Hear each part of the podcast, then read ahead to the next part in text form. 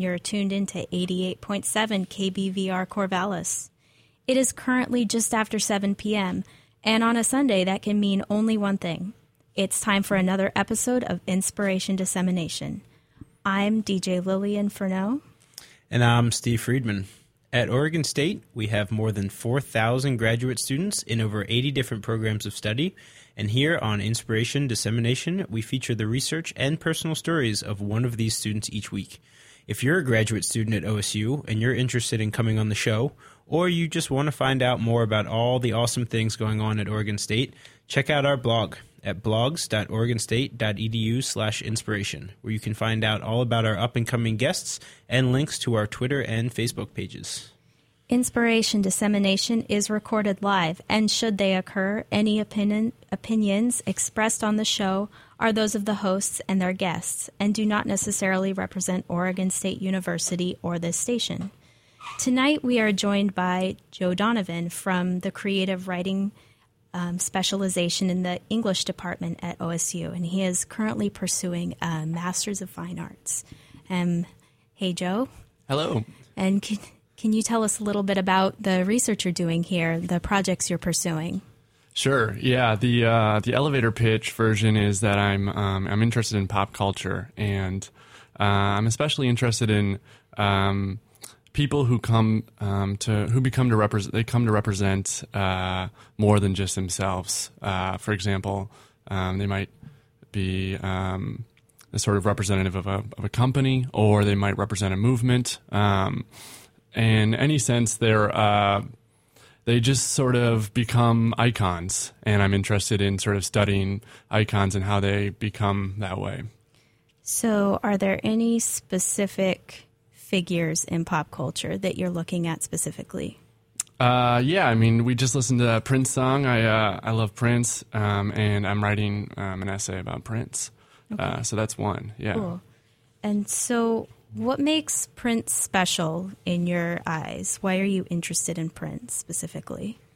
Um, you know, I think it started with a personal connection. Uh, I just like I love his music. Um, I'm also I'm I'm from Minneapolis, um, so is Prince, um, and it's it's just sort of always been a part of my life. Uh, doing you know listening to Prince music and Yeah. sort of thinking about Prince and you know trying to find Prince in the city, that kind of stuff. So you would uh, you got into him when you were a little kid? I did, yeah. My uh, parents, you know, listened to him a bunch, um, and I was he was just sort of always around. Um, so, and then you know, when I grew up, I sort of realized what he was singing about, and I I became interested in um, just sort of independently. Cool. So, uh, so you mentioned pop culture icons. Um, so who are some of the others that you're you're writing about? Um, there's uh, Flo, uh, the um, progress- progressive auto insurance Yeah. uh, woman, and uh, I'm just fascinated by her. Uh, and there's uh, this Egyptian puppet uh, named Abla Fahita, and uh, she um, is is a crazy puppet who lives in uh, Cairo. I say lives because I think she has this kind of like life to her own. Um, and uh, so that's that's another icon that I'm sort of interested in and writing about. Now, obviously, uh, Abla Fahita is not from Minneapolis, Right. and I don't think Flo the Progressive. No, she's not either. She's from New York. Okay, so what is there something about those two characters that caught your attention? Um, I you know what? That's a really good question, and it's probably something I need to answer, uh, like down the line. Uh, but uh, right now, you know, Abla Fahita just has a crazy story, um, and I think I don't have a direct connection to Egypt or anything that she, you know, has sort of done in the past. But uh, I mean, I, I, I think I'm just interested in her story and the kind of um, climate uh, that she sort of um, was created in. Uh, and so, sorry, there was a controversy, though, surrounding this puppet character. Can you explain a little bit about yeah, that? Yeah. So Abla Fahita was like a YouTube star in 2010. Um, and she uh, was just like doing her own thing. She's a sock puppet. So she looks, um, she kind of looks like Miss Piggy, uh, sort of. Uh, and she um, eventually sort of became famous um, and ended up doing some commercials. Um, and she was in this Vodafone commercial, which is like a cell phone carrier in Egypt, and she uh, was accused of uh, essentially uh, planning to bomb a shopping mall in Cairo. Um, Based on a, a phone commercial. yeah, based on this phone commercial, there was this blogger who said um, a lot of the sort of language she used she used was sort of like coding for um, for this like to direct it at the Muslim Brotherhood Army, a terrorist organization in uh, Cairo, um, and so uh, I'm just really interested in that story and how you know you could sort of accuse a puppet of of sort of bringing about this kind of you know destruction. Um, I just think that's a, a sort of a a complicated thing to think about. Um, Right. There's so- there's a court case on this now, right? Or there was. There was, yeah. Did the it was- puppet go on the stand?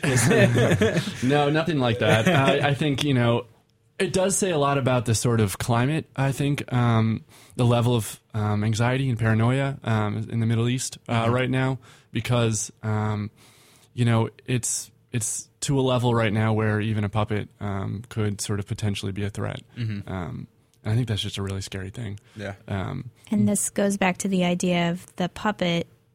Abla Fahita represents something larger than just the puppet yeah, itself. Yeah, I- that's a good a good thing to point out. I think, if anything, she represents a sort of level of anxiety, um, the sort of um, kind of. I, I don't want to use the word paranoia because I think it's probably real, um, but but a sort of a kind of paranoia about uh, you know violence and uh, the threat of you know terrorism or whatever in Egypt. Yeah. So Well, so okay, so Prince was you know represented a lot. He was a very important Right. artist to a Right. lot of people. Yeah. You have your, your Minnesota connection on top of all that. Yeah. Abla Fahita. The, I mean, there's this huge story with with the puppet and caused potential like huge issues. right. Flo, the progressive lady, though, is just kind of a goofy, you know, D-list celebrity. D-list, Even even if yeah. you could say D-list. Yeah, I like Um, her. I like her. I mean, she's an underdog in a lot of ways. Um, you know, she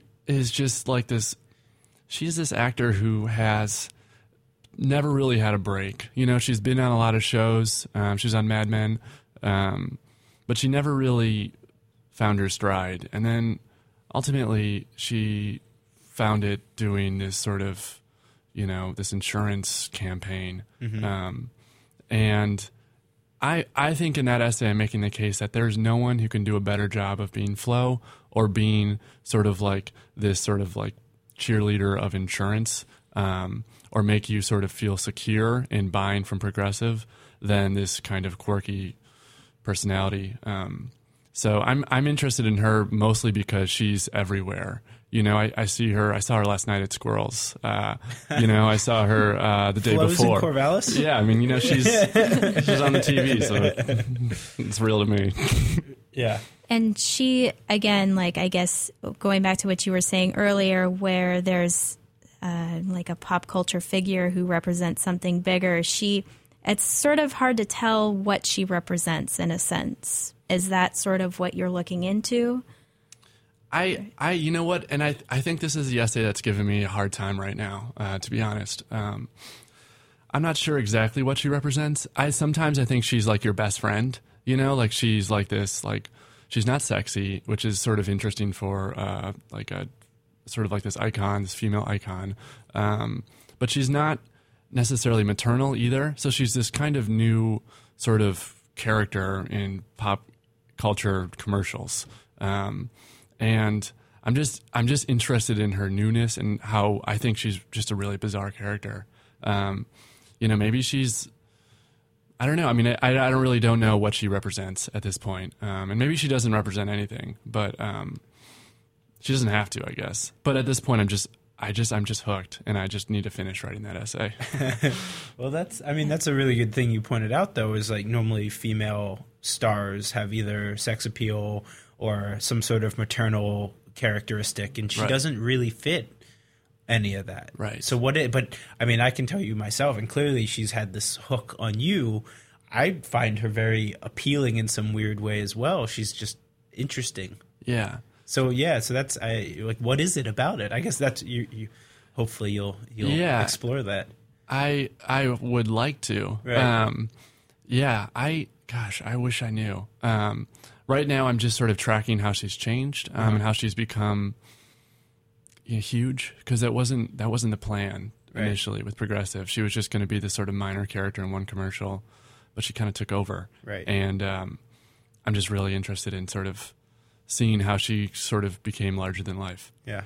Well, I think it's interesting to sort of try to imagine like a background on her, and that's difficult to do when you can just see her as sort of a one dimensional character, and she doesn't seem. It's, it's interesting to sort of think about, well, who is she when she's not this insurance lady? Right. Like that's hard to actually envision. Yeah, and I know for you know just from sort of being obsessed with Flo that she's, um, she's you know had sort of, it's been complicated for her. You know, it's it's sort of it's difficult because now she's so so much a character that it's hard for her to play anything else, and I think that's kind of a curse. Um, you know, obviously she's made a lot of money and she's become famous, but I, I mean, after this, what is what does Flo's career look like? And What's the cost of being the most recognizable face, yeah, right? Right. That's like I guess that's a problem with being in ads. I don't know.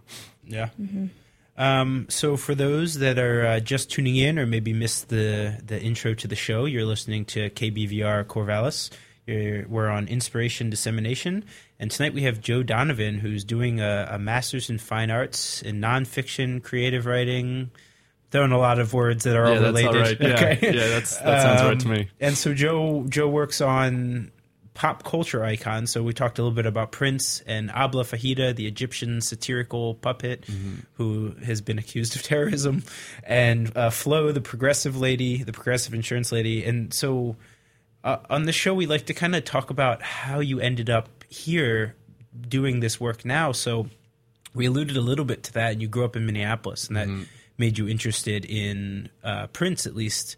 Um, but how did you how did you start with writing? How did you was there a point where you kind of you know Yeah. realized you liked writing about the world around you? I guess. Um, yeah, I mean, I, I don't know if I realized until later that I liked writing about the world. I knew I liked writing about myself uh, Okay. from a young age. I think I had a lot of feelings, you know, like everyone does when they're, you know, 14, 15. Uh, and I thought, you know, just like keeping a journal was the best way to deal with it. Um, and eventually that sort of evolved into a, sort of more of an interesting craft. Um, and I started writing uh, regularly. I wrote for like um, school newspaper in college, and uh, you know, then after that, I just I became an English major, and um, yeah, I guess at that point, you know, I I graduated um, college, um, and I knew I liked writing, and so um, I did what I thought every writer should do, which is uh, go out and live by yourself in the woods. I moved to a trailer uh, in middle of nowhere, Montana, and I um, I just tried to write stories, and I failed uh, for a year, and then I moved to Lincoln City, and I did the same thing, um, and then ultimately I got a job writing for a blog uh, in Portland, um, and actually writing for Willamette Week as well, um, which is a all weekly in Portland. Um, so that's I guess that's kind of like a summary of my background in like you know hundred words or something. So what what about Portland made you uh, what drew you to Portland, I guess? Yeah, uh, I think it was the friends. I had a bunch of friends who lived there, um, and I mean, I think like Portland is like a giant college campus. You know, like it just it's got this weird like young vibe, and uh, so it was like just it just made sense at the time. Um, and uh, I guess I found a place to live that was pretty cheap too. Uh, so it, Portland Portland was a good thing for me for sure. So uh, you mentioned um, you, you after you, you were an English major and then you wanted to go write, so you went to the middle of nowhere in Montana. Yeah. and you tried to just write. Yeah. And so it it- it sounds like you weren't really inspired by just vast nature, right? Which is what's in Montana, Right. Yeah. Uh, that's a that's a good point. I thought I would be. Um, I thought if I just sort of like shut out every other part of my life, that writing would just become more and more important. Um, and I learned, you know, pretty quickly that that's just not how. Oh, maybe, maybe not. Maybe it took me two years, but uh, I learned eventually that. Um, I needed more than just like a you know a simple job and uh, uh, like a computer. I needed like people, and that that's ultimately why I applied to grad school. Right. Um, so that, that's I why mean, I'm here. Yeah. That's what pops to my mind is it, at least the little I know about you, we've Mm-hmm. you know known each other for all of an hour and a half total. yeah. Um, and all your your writing, it all seems to be centered around people and their interactions with other people and Right. culture. Yeah. Um, so do you think that related maybe to being out in the middle of nowhere doesn't didn't work for your writing style or what your interests? Yeah, I think that's a really good point. Um, I think in terms of what my interests are, uh, I learned sort of by messing up a bunch. Um, and so I learned that I write about, I like writing about other people, and I like writing about the sort of like the world in general, and not so much about myself, or at least I don't like that to be the focus. Um, and yeah, that that definitely happened once I sort of attempted to write about myself and sort of isolate myself, and it just was miserable. So Yeah. yeah. Did you attempt to write on more isolated like topics like nature and things like that while you were in nature? Yeah, I wrote so many funny things about like trees, you know, or like the three moose I saw in the morning, or you know, like the grizzly bear that moved from one lake to another. Yeah, like it's just weird stuff. Yeah. Like nature writing, I can't do it. Uh, so, yeah, Yeah, one thing I wanted to kind of go back because I wanted to touch on something that I thought was really interesting was back towards Prince, Mm-hmm. um, and the idea that well he was born in 1958 Mm-hmm. and there were some serendipitous events that happened around that Yeah, time, uh-huh. sort of like extra, not extraterrestrial, but um, otherworldly in a sense. Can you sort of can you tell us about that? yeah, totally. Um, yeah, that was. This has just been like it's been so fun, and I think uh, like part of the reason I'm here in grad school is because I just like have a lot of fun writing actually. Um, and uh, this is a project that I thought was especially fun. In 1958, um, there was a bunch of strange stuff happening in the sky. Um, that was the year Prince was born. It was also the year that Sputnik fell out of the sky. Um, and there was this group of uh, Americans, I guess. Uh, there's probably no better way to. It's just it seemed like a lot of different sort of groups. Um, they they just sort of like went out at night every night to go look at the night sky and see if they could see Sputnik. Um, and they were sort of motivated by this sense of fear. They were worried about what Sputnik could um, possibly do to America. Uh, people were worried about all sorts of things. They thought maybe it could drop a bomb. They thought maybe it was messing with the sort of you know heavens um, and these were called moon watchers and so they went out every night to watch the night sky and eventually they didn't see sputnik but what they saw instead i think is more impressive. They saw these essentially the brightest northern lights on record happened uh, in 1958 uh, four months before prince was born. And actually uh, in August of 1958, Michael Jackson was born, and so was Madonna. Uh, so there was like this whole crazy Northern Light um, show happening in early February 1958, um, and you could see the Northern Lights as far south as um, Havana, Cuba, and Los Angeles. Um, and they were like this kind of pink, uh, sort of low lying, shimmering quality to the sky. Um, it's like you know just this weird, weird sort of sky phenomenon that happened because of solar flares.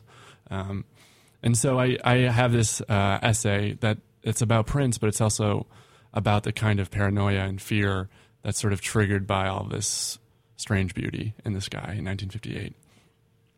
And certainly their music is, well, at least Prince too, is otherworldly in a sense. He is Yeah. like not your typical pop star, even. Right, and he's not your typical guy from Minneapolis either. Yeah, absolutely. Uh, so yeah, there's just like nothing average about Prince, um, or Michael Jackson, or Madonna for that matter. And um, so I, I was just really interested in um, sort of, and I, I, it's weird because it's like a total conspiracy theory if you think about it. I'm essentially saying that uh, the crazy sky in 1958 forecasted the arrival of this pop star, uh, which sounds crazy. I know, uh, but um, I don't know. I just want to do it anyway. So, yeah. You think uh, the the northern lights of that year could? Al- I mean, they almost look purple sometime. Maybe Right. like some purple rain. I know, right? So, and oh, man, there's so many great Sky lyrics in Prince songs. Yeah. Uh, so, So maybe he, he- you know, just to take it even further, he came. All these stars came down in these. You know, they are literally otherworldly, and they came down in these uh, yeah. cosmic events. Right. That's, I think, what I'm saying. Yeah. well, if you can put together some proof of that, I think you'd uh, you'd certainly make it as a writer. Be interesting, interesting to read about. yeah it's i mean it's all it's like there's like i guess this is i think sort of explains one sort of interest that i have in writing and that's to take things too far uh, i'm i think i'm kind of absurd in my writing uh, and my sort of writing habit um, this prince essay is certainly taking things one step too far i know that um, but i'm just interested in entertaining that idea anyway um, so Cool. yeah Um, so to I guess to bring it back to reality a little bit, sure. um, and just kind of to connect the dots a little bit because we we have jumped around a little Yeah. bit. Uh, you were in Portland, you're working on for this ad agency, and now you're here doing this master's. Mm-hmm. You know, so you had a real job, and for most grad students, that's the end goal, right? Is to get a real job. Um, so I guess question one would be what inspired you to stop the real job and come focus on your writing and get a master's and then uh, when you have your master's what do you plan to do with that after Yeah.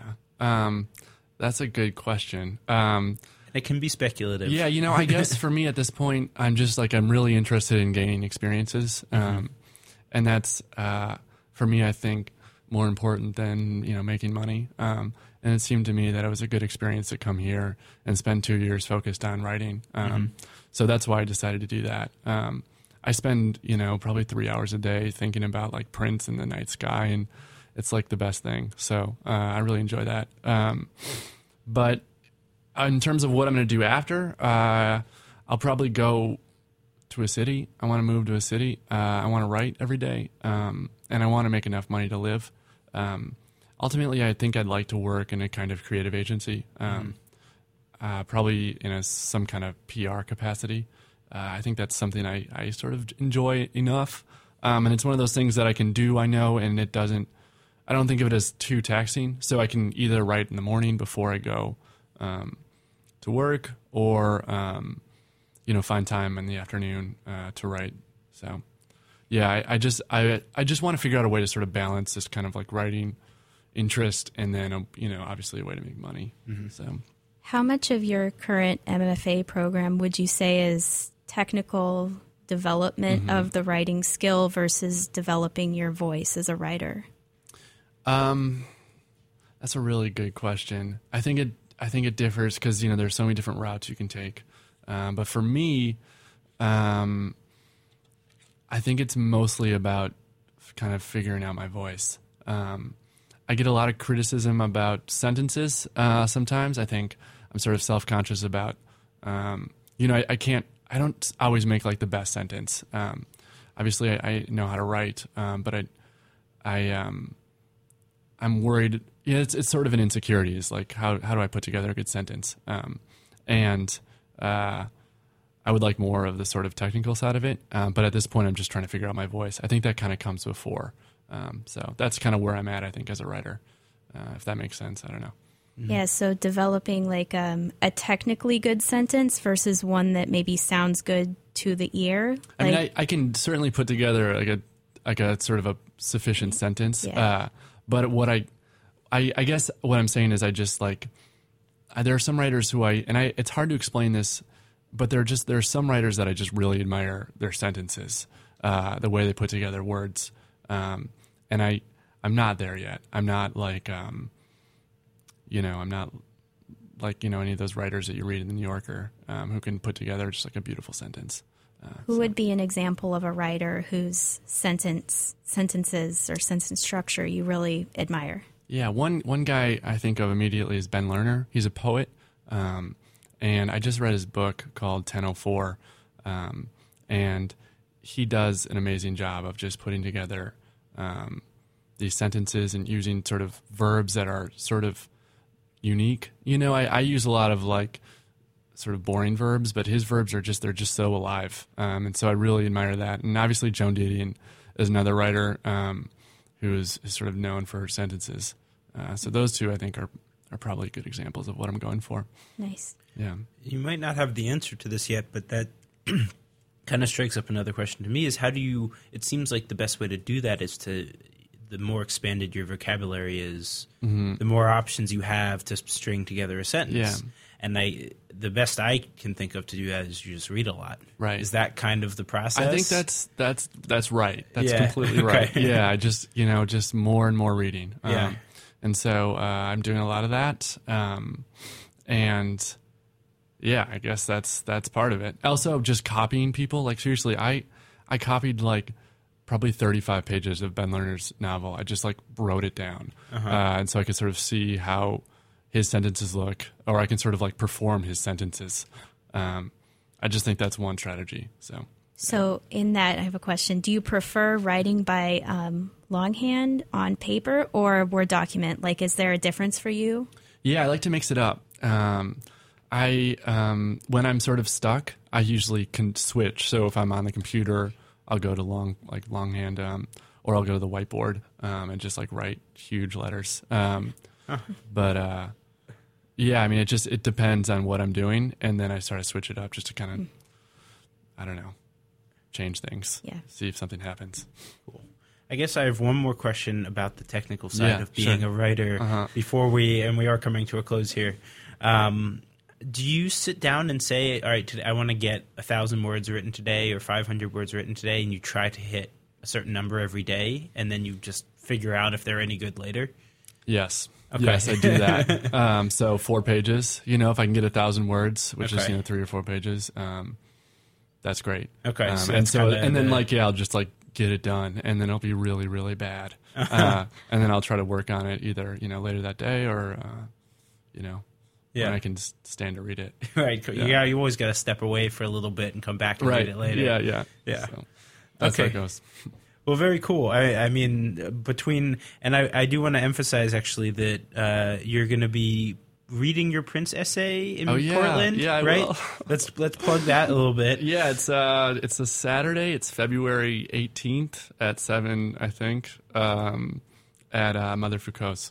Uh, so if you're in Portland, come to the reading. Or really, if you really like Prince, you know, it sounds like it'd be an interesting uh, a- perspective. yeah. I'm reading with my advisor, Elena Passarello, who uh, is knows way more about Prince than I do, it turns out. So it's uh, Very it's- cool. So if you're uh, if you're a Prince fan or in Portland and just like some good creative writing, yeah, stop totally. by, Check it out. Yeah.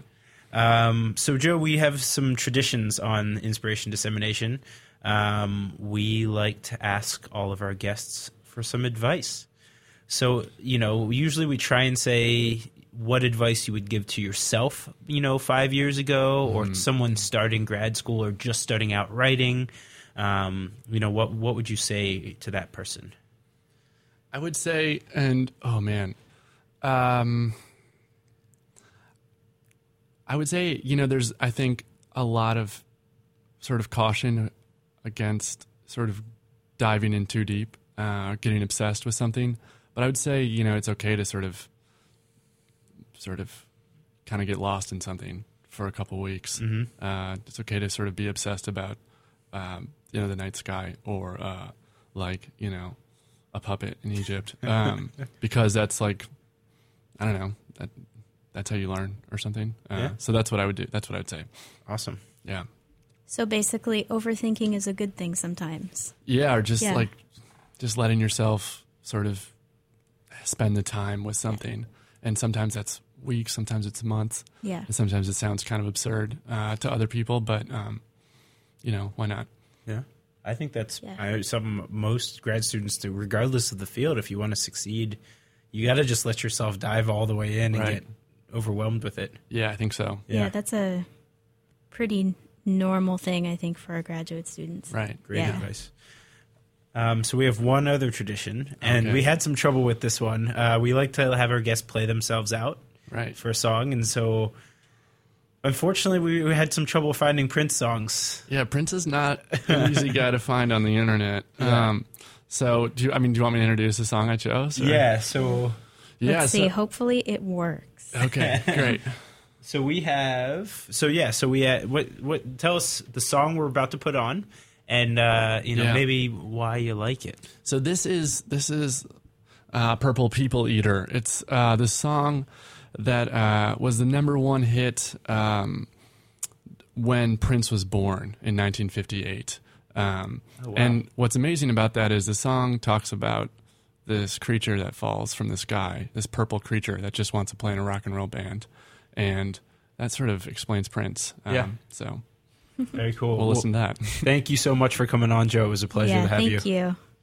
So we have uh, Purple People Eater.